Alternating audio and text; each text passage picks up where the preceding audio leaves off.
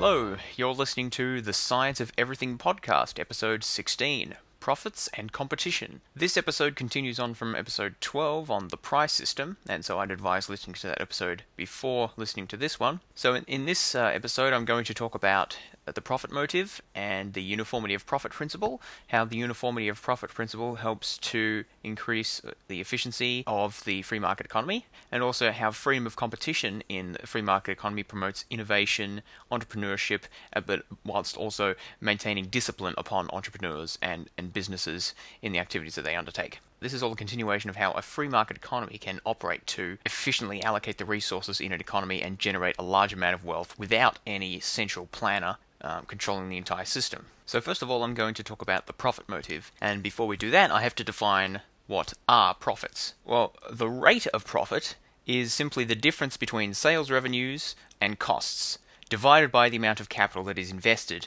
in a particular industry. So, profit itself is just the difference between revenues and costs. So, the amount of money that you take in in your business uh, minus the amount of money that you have to pay in order to buy inputs, pay labor, uh, rent, all those sorts of things. So that difference is simply profit. That that's a fairly common sense principle. The rate of profit uh, takes that total net amount of profit and divides it by the amount of capital that is invested. So that's the total value of all the assets that you have in uh, embodied in your business. It would include things like buildings that you own, computers, machinery, other things like that. And and the rate of profit is an important concept because it's really the rate of profit that is that determines uh, that is the uh, the driving force of the uniformity of profit principle. It doesn't matter so much the total amount of profit that's made; it's the amount of profit relative to the amount of capital that is invested. So you could earn you could only have a very small amount of invested capital, but if you're earning a very large profit on that relative to the amount of capital you you have invested, then that is going to be very lucrative business activity, and that's going to attract uh, more investment.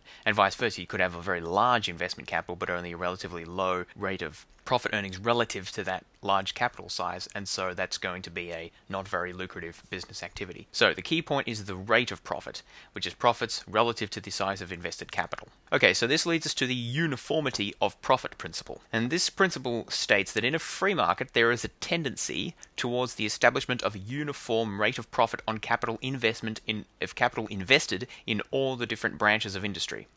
Now, I just want to note that this is only a tendency. It's not saying that there always will be an exactly identical rate of profit earned on all capital throughout the economy. That's obviously not the case because an economy is never in equilibrium. It's always moving. There are always changes and uh, uh, reallocations of resources. So it's only a tendency, but it's a tendency that, that works very well and uh, is, is self-correcting in relatively quick, uh, short amount of time. And so it's, it's still very useful to look at. Now, what, what does this actually mean? What does it mean there's a uniform rate of profit across different branches of industry? Well, you can think of it as that when an investment an investor or a business or anything like that is trying to decide what to do with its money it can choose between investing in cars the automobile industry it could invest in supermarket chains bookstores service industry education literally anything that is done in the economy is a potential avenue of investment and so then the choice of the investor is well, how do I pick where to invest? What's the best use of my money?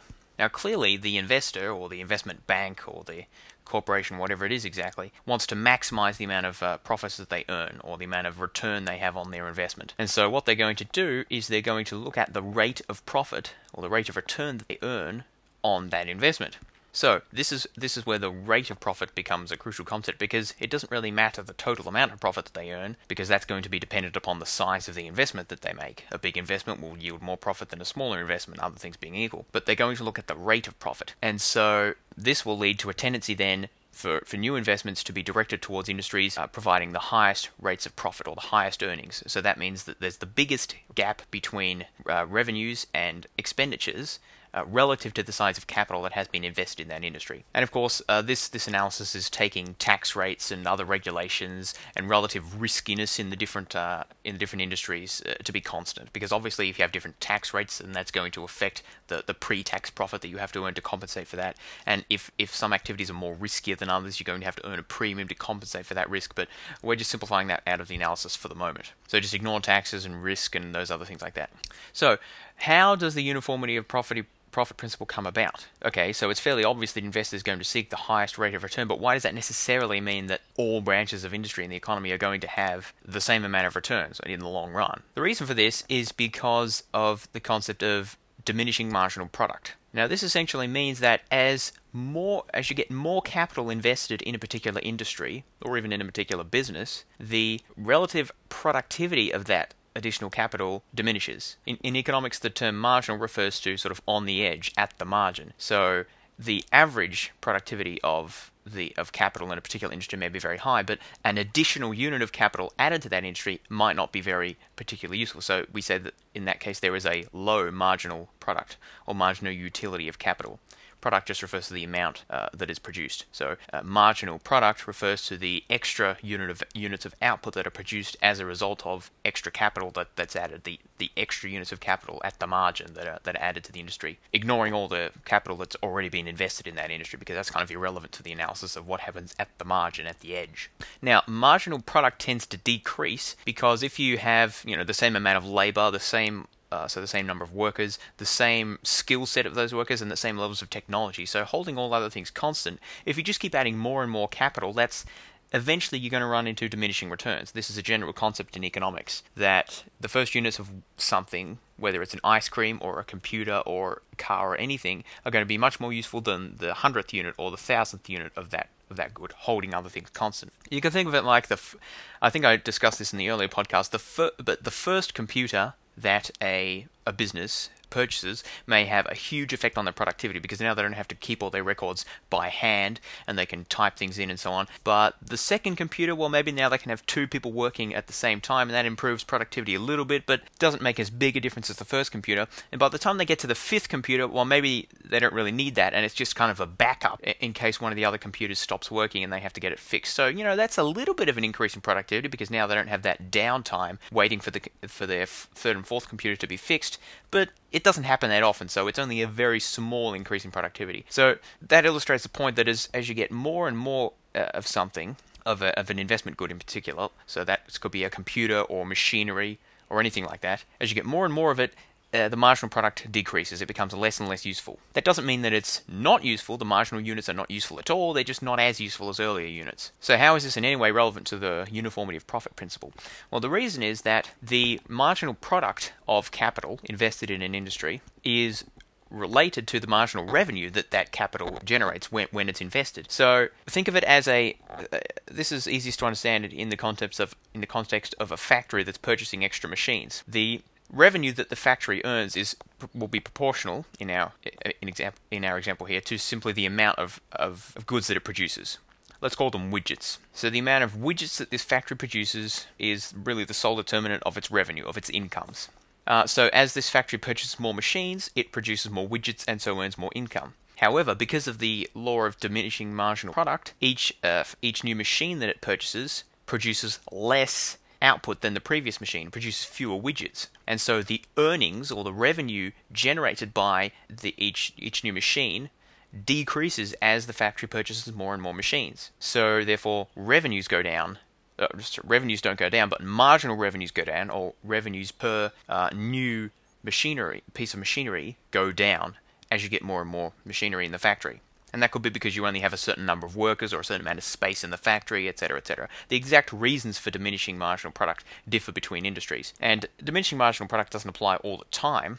It may be that within a particular factory or even an entire industry at a given time, there's no real diminishing marginal product. But it generally does apply. The law of diminishing marginal product generally does apply throughout the economy as a whole, sort of over a broad uh, spectrum and over over a long enough period of time. Eventually, as you just get more investment in an industry, the revenues uh, generated by that extra investment are going to go down, just because of the simple idea that you are going to you will always use investment funds for the most urgent or the most useful purpose first. So, if a supermarket um, got more investment funds, they would use it to do whatever activity would most increase sales. And then after that activity is done, they would use the any additional investment funds for the activity that increased uh, sales by the second most amount, and so on and so on. And so there's always, or almost always, going to be this diminishing effect, diminishing marginal product, and therefore diminishing marginal revenue of capital invested in an industry. And so, because going back to our factory example, every new machine that the factory purchases is represents a capital investment. You know, it costs money to buy that machine, and that machine is is owned by the the factory. And so it, it, represents investment in that industry. It's uh, money that has been used to purchase an asset that then is used to uh, produce to produce revenues. So that is an instantiation of investment. So, the point is, as investment in that factory increases, the marginal product of its uh, machines goes down, and therefore the marginal revenue of the of the machines of the machinery goes down, and therefore the marginal revenue of per cap, per investment of capital in the industry also decreases. And if the if the revenue is going down but costs are staying the same, and costs are staying the same because each piece of machinery is the same as the last one, it's just producing less revenues because of um, the use of the the machinery. Yeah, the costs are the same, but with lower revenues. Profits, of course, go down. Same costs, smaller revenues, fewer profits. It's uh, fa- fairly simple algebra there. And with fewer profits, or with a, a, a relatively lower profit rate, the profit earnings per capital investment for that industry or that factory or whatever are going to decrease. So that's why profits tend to diminish as more and more funds are invested in that industry. Industries can almost always make use of those extra capital funds, but because of the law of diminishing marginal product, the, those extra that extra investment will produce less revenue than before, and less revenue means less profit, and therefore the extra uh, investment produces uh, lowers the rate of profit in that industry. It also works the other the other way around. If you withdraw capital from that industry, normally the way that happens is not by like physically you know destroying machinery or whatever, but it's more like you just let capital depreciate and don't um and don't offset that depreciation. But anyway, if you withdraw capital from that industry, the relative effectiveness of the capital that does remain goes up. And so you have this sort of inverse marginal product principle, and the rate of profit increases. So more capital into an industry means uh, a higher rate. Of, uh, sorry, means a lower rate of profit, and less capital in an industry means a higher rate of profit. Okay, now if we combine this with the fact that investors will always seek out industries with the highest rate of profit to maximize their earnings, we can see how the uniformity of profit principle is derived. Basically, suppose you had industry A and industry B. Actually, to make it more concrete, we'll say the automobile industry and the agricultural industry. Let's say the agricultural industry has too much capital in it, so it has a relatively low rate of profit because of that diminishing marginal product problem we discussed before. And conversely, the automobile industry has a relatively high rate of profit because of the relatively low uh, capital that's been invested in it. As a result, investors will withdraw capital from agriculture, or more realistically, they'll just allow that capital that is in agriculture to depreciate and invest more capital into the automobile industry. As that happens, capital stocks of automobile industry will increase relative to those in agriculture, and the marginal revenues of those capital in the automobile industry will go down, whilst those in agriculture will go up, and therefore the rate the rate of profit in the automobile industry will diminish and the rate of profit in agriculture will increase until, and, and this process will continue until rates of profit are about equal to each other, uh, at which point the uh, investors will stop withdrawing their funds from agriculture and moving them into automobiles and just kind of um, keep it level or channel the same amount of funds into both industries so there's no relative change.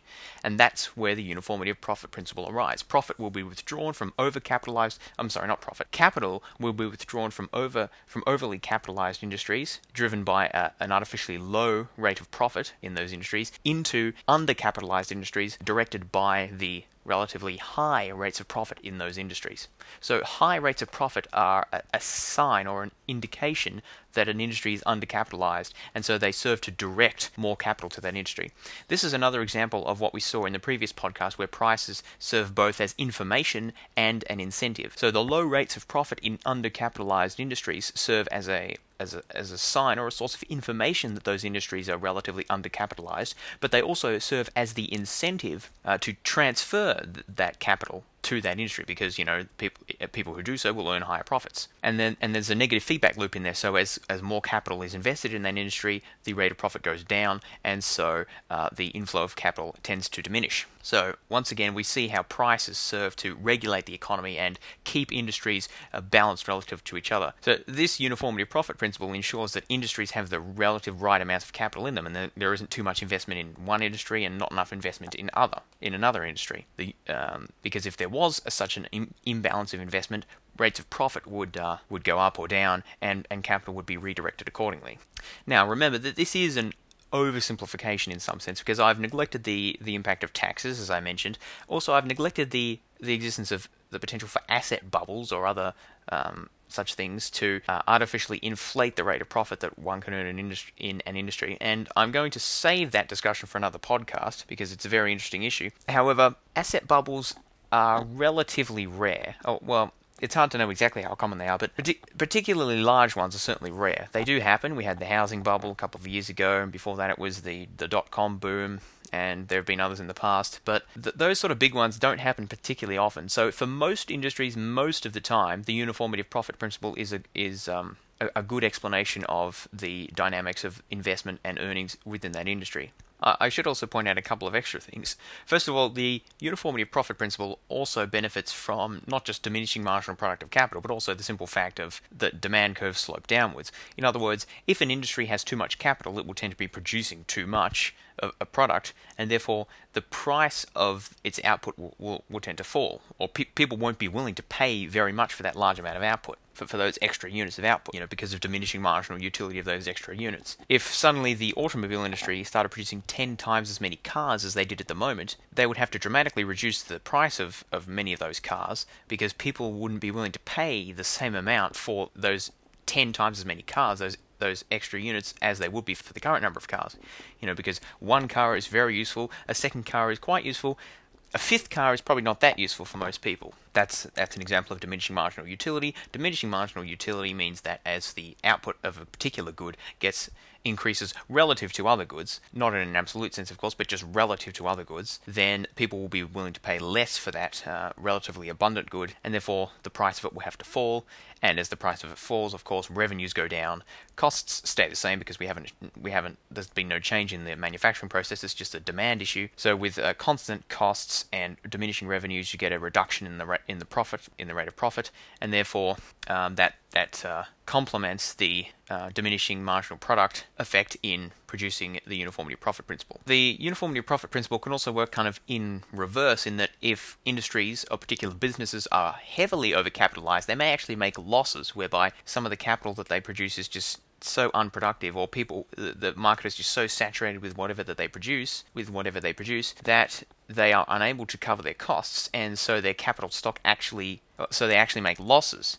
The thing the thing about this is that as they're making losses where, do the, where does that loss money come from? It doesn't it has to come from somewhere. It comes out of their capital. If costs exceed revenues, then the capital stock of that business or that industry is being depleted. And remember that the whole problem in the first place was that this industry had too much capital, so it was overproducing, so it had to sell at a low cost, etc., and, and so it was making losses. So the very fact of being overcapitalized produces losses, which in turn offsets the the effect of being overcapitalized. So it's a negative. This is a negative feedback mechanism, and this also happens in undercapitalized industries. Undercapitalized industries will tend to earn very high rates of profit on their investment. Very high rates of profit are typically reinvested. Well, they almost certainly would be because um, it would be silly to um, investment in somewhere where you'd earn a, in, a, in an industry where you'd earn a lower rate of profit. And so as these high rates of profit are reinvested in that industry, the that that reinvestment represents an increase in the capital stock of that industry. So once again, this is a negative feedback mechanism whereby low capital stocks lead to high profits, which lead to increases in capital stocks. It's a a very efficient mechanism on the whole, of course. Okay, now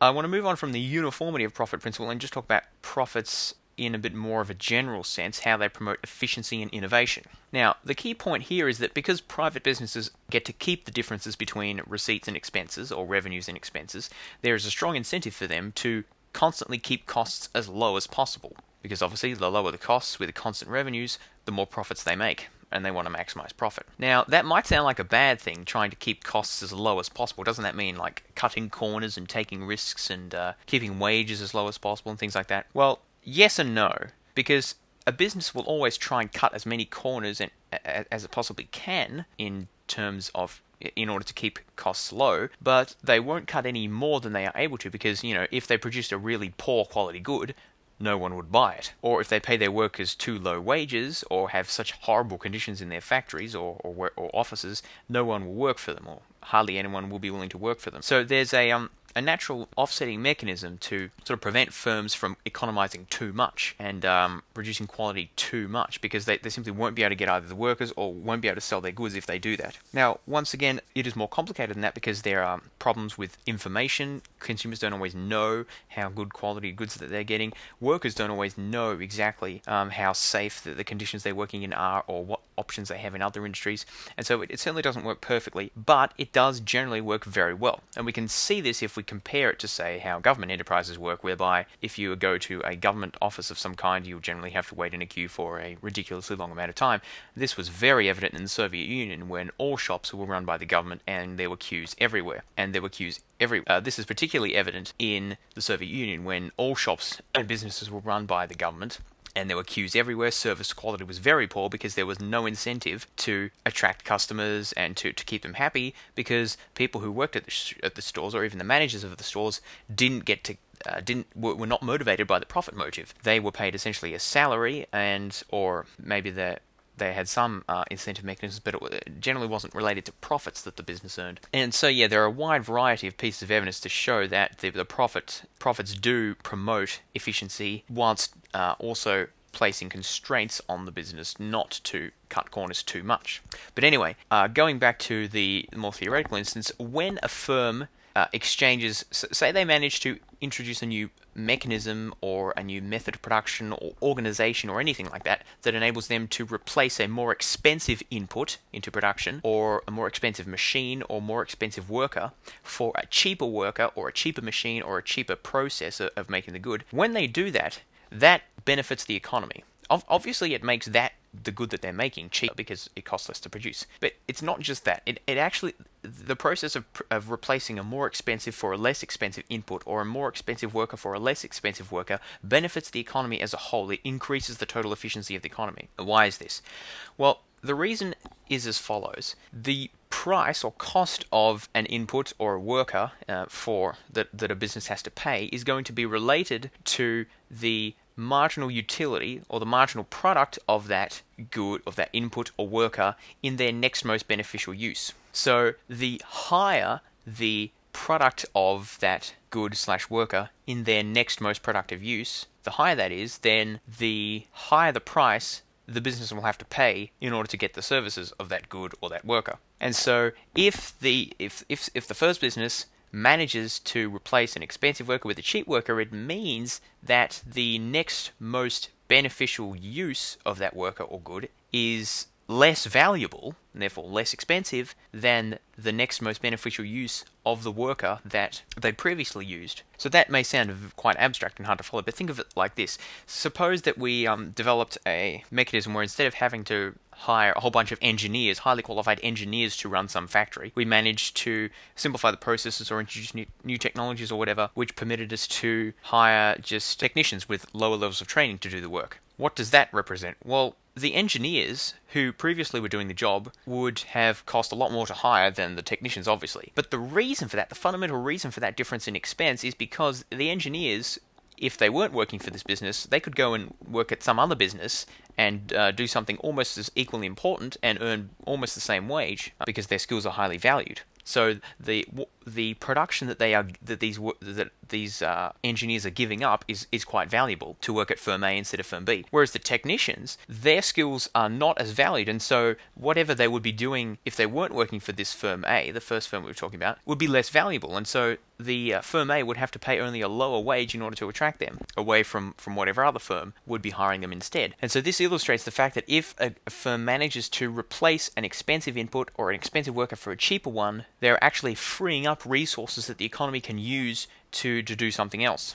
And so that is always beneficial because it's increasing the productive capacity of the economy. And we see that in the form of lower prices for the goods that are being produced. That's not just uh, because the business is cutting corners or something, it actually means something. The lower price for that, uh, for that good means that the firm is using less resources from the economy. It's reducing because whenever a firm produces anything, that takes resources. I'm not talking about coal or something. I'm talking about labor and capital and uh, machinery and things like that. So whenever that firm produces something, it's it diminishes the total stock of available resources in the economy by a certain amount. And the amount of resources that it sort of pulls away from the, that pool, if you like, uh, that the economy has to draw from, is that the size of that pool of resources is proportional to the to the price of the good. So if the the amount of resources that is being pulled out of that pool is reduced, the price of the good also will be reduced. But, but that is reflecting the reduced costs of producing that good or the reduced drain upon resources from the economy that that represents. So hopefully you were able to understand that. It's quite a bit of an abstract concept. You may need to think about it for a bit. But anyway, I want to move on now to uh, looking at profits and innovation and this will uh, shortly lead into our discussion of freedom of competition. Now, businesses are always motivated by the prospect of earning above average profits, and this can be done by introducing new technologies or new products that people hadn't thought of before, or just anticipating changes in consumer demand, introducing improved products, etc. Now, any businesses that manage to, that manage to do this before other businesses will be able to earn a lot of revenues, either through higher prices for new goods that no one else had thought of before, or for lower prices of existing goods, and then lots of people will buy their product as opposed to another product, etc. So any any business that manages to do any of these things will earn very high profits, high not just lots of profits, but high a high rate of profit. And because firms want to maximize their profits, firms, private businesses are going to be constantly trying to seek ways of anticipating changes in demand or introducing new goods that people want or reducing production costs, etc. They're highly motivated by earning this above average rate of profit. The trouble is, though, that you can't just do this once because anytime a given firm introduces, say, a really new product or a new technology, another business is very shortly going to copy that method. Even if you have a patent on something, patents don't last forever. They only last for, I don't know, 7 years, 20 years, depends on exactly what it is, but they only last for a couple of decades at most.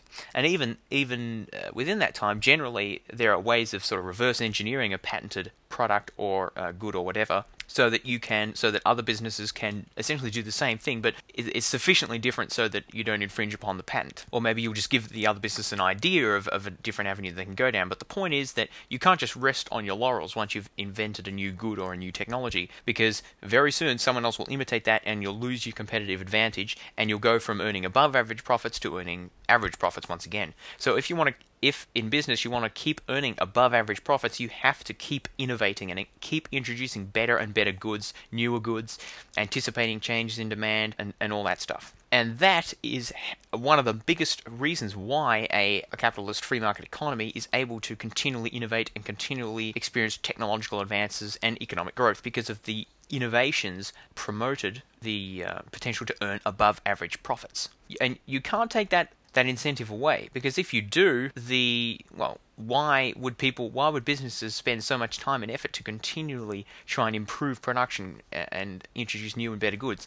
There just wouldn't be the same motivation. Now there's a question of well, what about intrinsic motivations and reward from doing the job itself? Yes those things are all important but someone may enjoy tinkering with electronics or whatever and inventing things but that's not the whole story the key point of it is that the, most important thing, in a sense, if that is if your new technology that you've just invented, your awesome little robot or whatever that you just built, is going to benefit other people, is if it's if it's standardized, if a mechanism for mass producing it is established, if it's packaged and arranged in a way that's convenient and attractive to lots of people, and if it's advertised so that lots of people know about it. There are lots of steps beyond just inventing a technology or process towards actually getting it out so that lots of other people can enjoy it and benefit from it. That process of going from invention to mass consumer good is an expensive one, and generally it's not so much the one that is going to provide the, the biggest intrinsic rewards to people. Like people might invent things just for the fun of it, but they're not going to start mass producing them and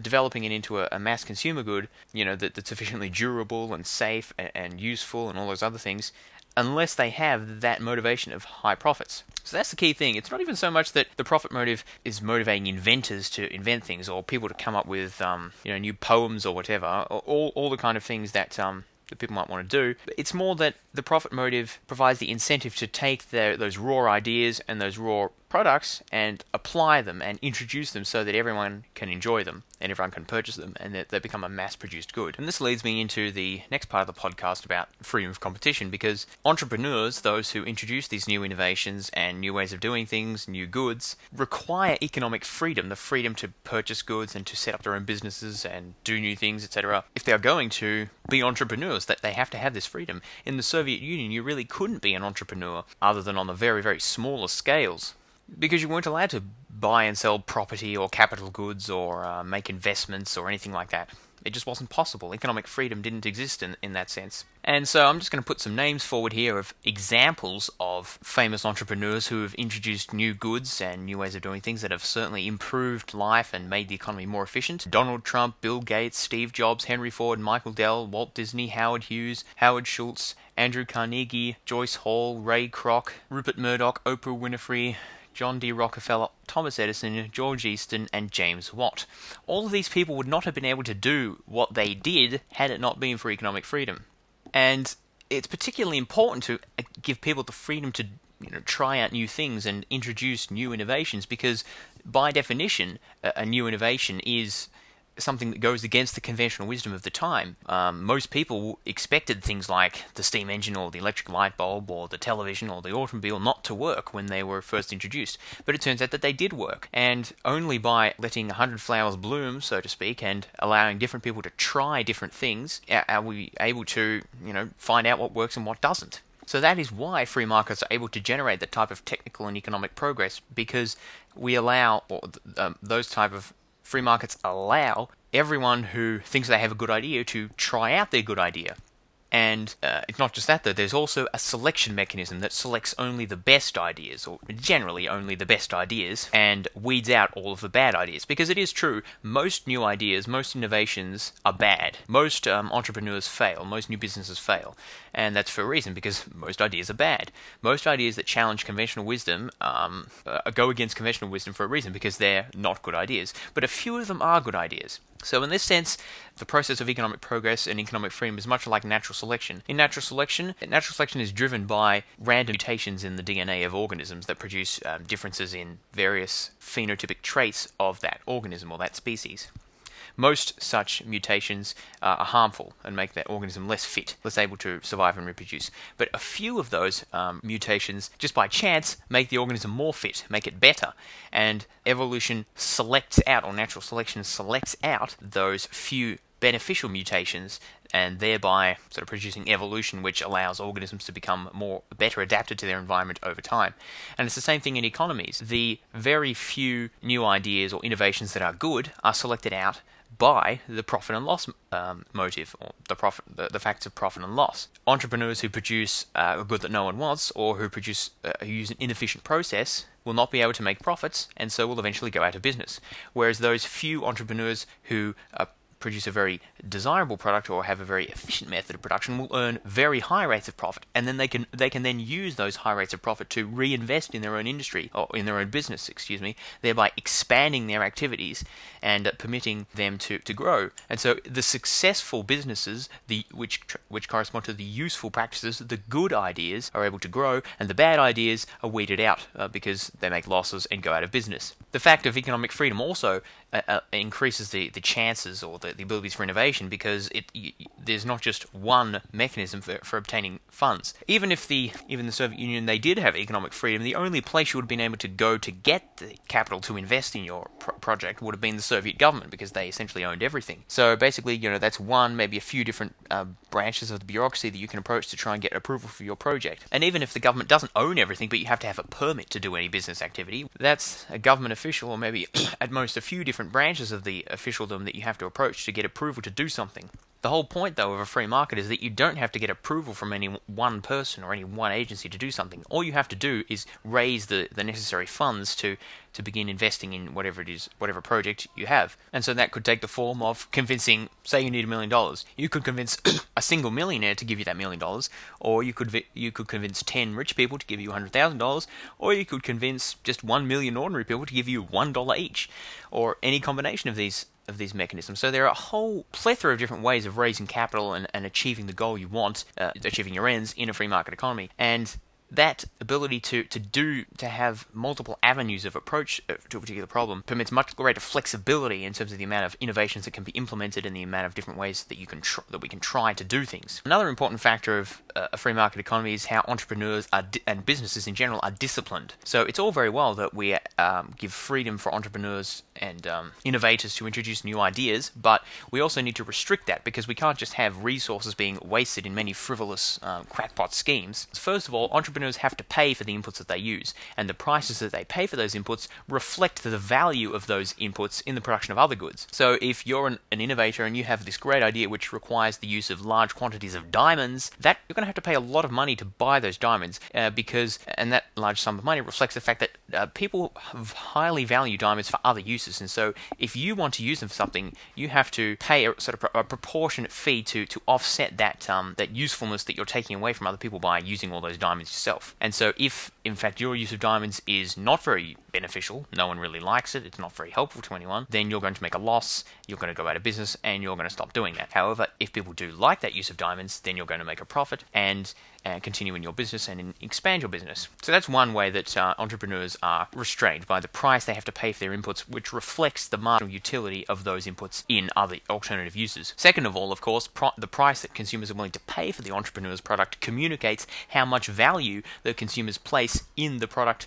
that the entrepreneurs are producing. And so by these two mechanisms operating together, the entrepreneur is restrained in their activity. So it doesn't really matter how confident the entrepreneur is that their idea is a great one. Of course, they all think that it's a great idea. All that really matters is how, what cons- how much consumers value whatever it is that they're producing relative to the prices that the entrepreneur has to pay for the inputs required to produce those goods. So, in effect, everyone else in the economy votes on how good the entrepreneur's idea is, idea is. And the way they vote is by their buying and selling activities, which uh, set the prices for the entrepreneur's product and the inputs that the entrepreneur requires to produce that product. Um, and through voting in this way, consumers effectively can uh, vote as to whether the entrepreneur will stay in business or whether they'll go out of business. And a similar um, a similar restrictive or restraining mechanism operates on firms, as I mentioned before.